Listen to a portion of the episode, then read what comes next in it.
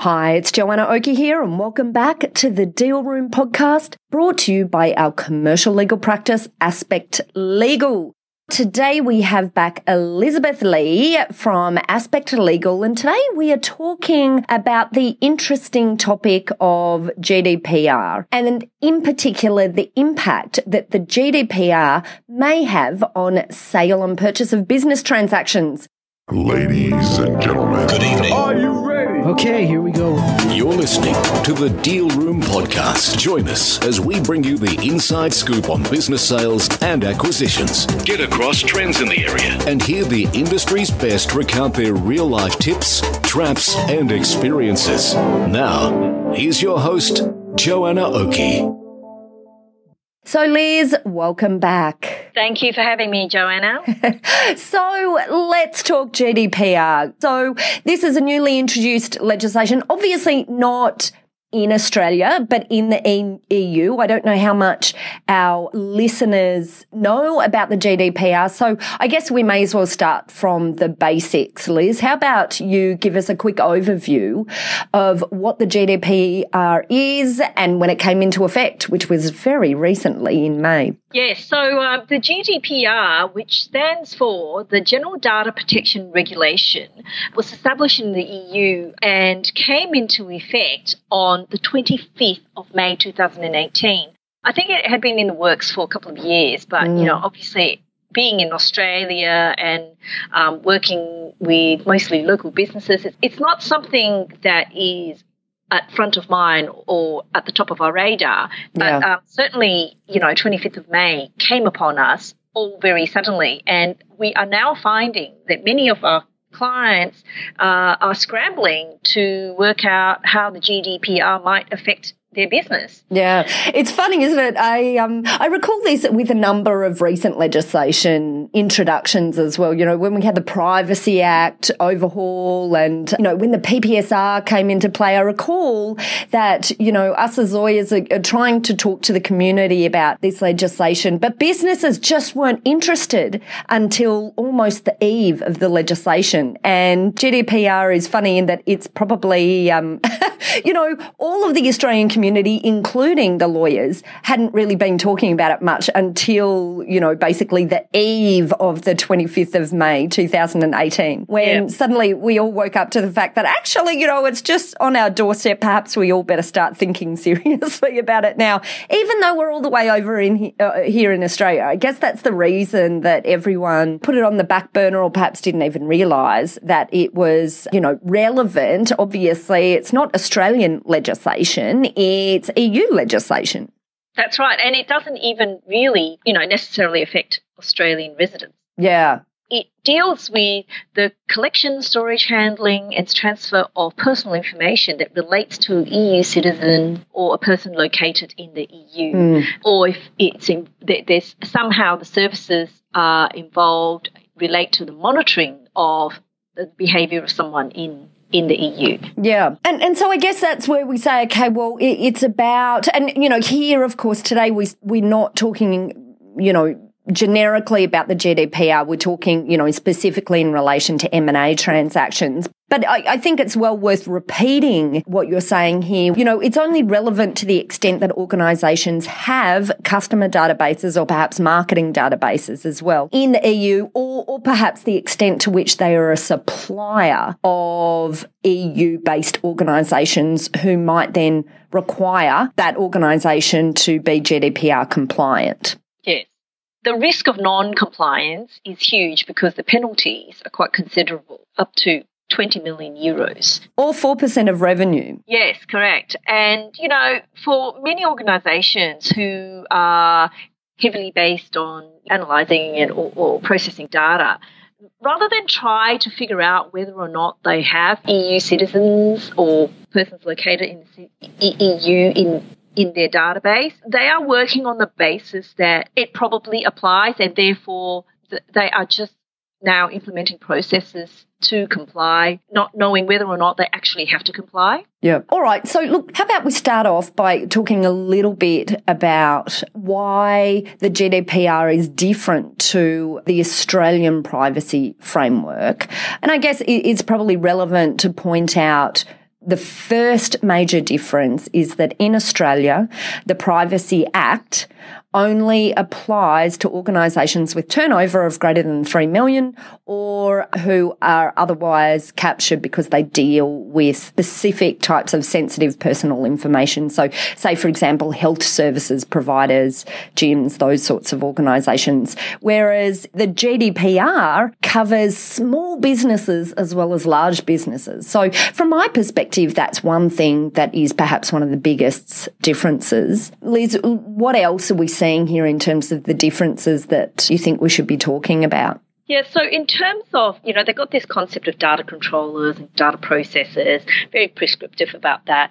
And where someone is a data controller, they have to enter into an agreement, a data processing agreement with the data processor, and that data processing agreement must contain elements which the GDPR prescribes specifically.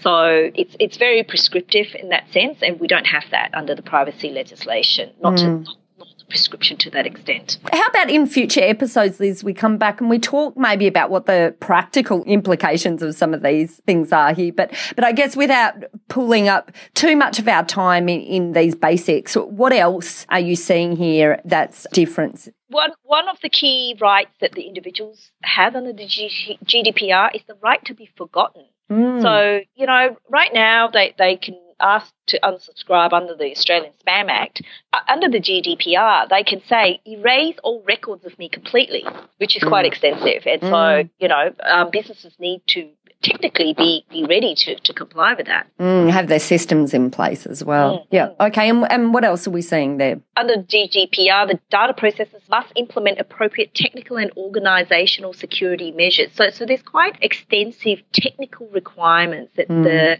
organisation has to implement in order to comply with the GDPR. Mm. So I think that, you know, technically the IT specialists here in Australia have to work out ways to comply. And and I guess probably that last area of major difference relates to the express consent because yes. the, the consent that has been gained, you know, to date probably isn't the consent that is actually now required under this new legislation. Yes, that's correct. Uh, you know, under the Australian privacy laws, you know, you could rely on implied consent, but under the GDPR, you, you can no longer do that. And mm. so, in order to properly comply with the GDPR, organisations would have to go through the whole process of seeking ex- express consent. Mm. And you can see some organisations do that, you know, the larger ones. The rate at which they're receiving express consent, I'd hate to ask. And, you know, I guess certainly larger organisations who've geared themselves up for the Privacy Act in Australia will obviously be a lot closer to compliance than uh, organisations who've just not even thought about compliance with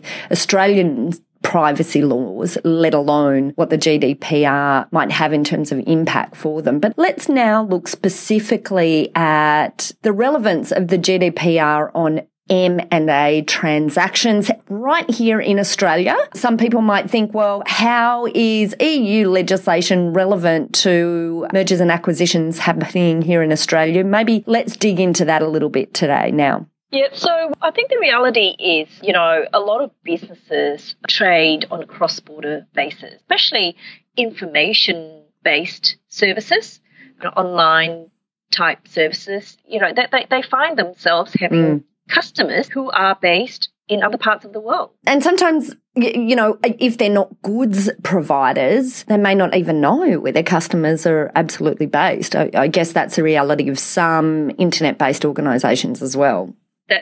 Very true. And therefore, you're buying or selling a business that is not involved in selling goods specifically, but you're selling services and information, you could well be caught. Maybe what we should do is break down. Well, let's talk about what the risks are for buyers. Let's talk about what the risks are for sellers. So I guess for buyers, it's about being able to identify whether or not there is a GDPR risk or lack of legal coverage in a business that they're buying. So it's about analysing to, to a degree the extent to which the customer base is or may be based in the EU, i.e. triggering the GDPR legislation. That's right. And so, so practically, Liz, what's your thoughts on the actual practical steps that might now be relevant um, and, and the practical impacts for buyers in this environment? So for buyers, you know, before buying a business, they've got to do their due diligence. They've got mm. to think about, you know, whether the business is likely to have database that comprises of um, personal information belonging to EU citizen or someone located in the EU mm. that they've got to understand exactly who the customers are of the business. Yeah. And and sometimes that can be hard because sometimes uh, you know organizations don't want to give over everything in the due diligence process in relation to the customer databases. So he will now need maybe a bit more extended detail than perhaps we used to have in the past in terms of inquiring exactly who is in the customer database. And moving on from that, another impact will probably be the warranties and indemnities that we'll now be looking to get protection or to provide protection for the buyer to the extent that the seller may not have been across all of these issues. That's right. So, so there are um, various various compliance issues there. You know, is the seller systems compliant? Yeah. GDPR? Has the seller obtained the necessary consents in relation to the, you know, the individuals whose details are comprised in the database? They've got to understand that the buyers, that mm. you know, they now need to add those inquiries onto their due diligence list. Yeah. All right. So there's quite a bit for buyers to be thinking about. What about sellers? Uh, maybe we should give a bit of a rundown uh, for sellers in terms of what they should be thinking about in terms of preparing themselves for a sale. And uh, because I think one of the most important things that, that we talk about again and again is the importance of an organization to get itself clean prior to hitting the market so that when a, the due diligence process is started, the buyer isn't getting surprises. And in, indeed, the seller isn't getting surprises of, you know, someone else telling them issues that, uh, risks that, that are sitting in the business. Yeah, that's exactly right. So, so from a seller's perspective, they need to know whose information they are actually collecting and the likelihood of them collecting information from people who are likely to be based in the EU or are EU citizens. Yeah, and isn't that interesting that potential risks lie for businesses who may not even think that they're transacting with the EU? And, and I guess the, the other relevant consideration is where organisations may not perhaps have a customer database in the EU, but may have other contractual reasons why they need to comply with the GDPR. So, for example, we've certainly seen in our client base that there's a number of organisations who, whilst they don't have clients in the EU, have had contracting parties now adding clauses within their agreements together that require that they, even though they're based here in the, in Australia, comply with the GDPR. And because of the stringent of the GDPR legislation, you know, there are many contracts even outside of the EU that I think might be impacted by this. So I guess that's another way that organisations here in Australia can be caught up, even if they don't have a connection with their clients in the EU. Yep, absolutely. So, you know, buyers need to consider whether they'll be transferring personal data after completion happens. So, yeah, that's a good point. Yeah, yeah. So if a buyer wants to move the database of the business to a different jurisdiction, for example, they've got to consider GDPR requirements in relation to the transfer of that data. Again, I think consent comes in to, to, to fix it. Yeah. Yeah. But yeah. consent is definitely a big thing now with the prevalence of GDPR. Yeah. And as we said before, the consent, even where you may have received express consent in the past or, or, the selling organisation may have received express consent in the past, you know, we're now going to have to dig further and check that that express consent was sufficient for the purposes of this legislation, you know, and extensive enough. All right. Well, look, I think we've probably covered this topic in about as much detail as people can handle whilst they're doing their other things,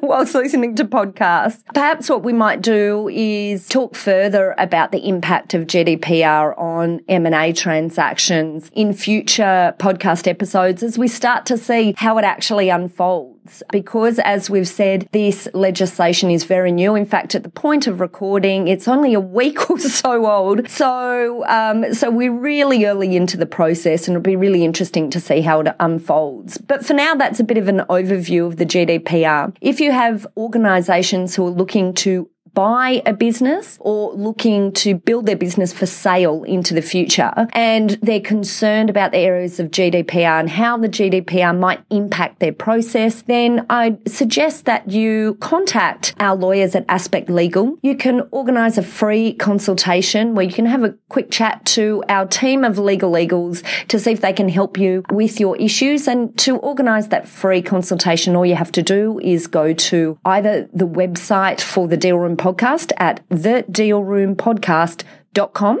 And there you'll also be able to get some notes from today's podcast, or you can just head over to our website at Aspect Legal, www.aspectlegal.com. Well, thanks a lot for coming along today, Liz, and talking about this fascinating topic that's got everyone talking at the moment, the GDPR. You're welcome, Joanna. Nice to be here.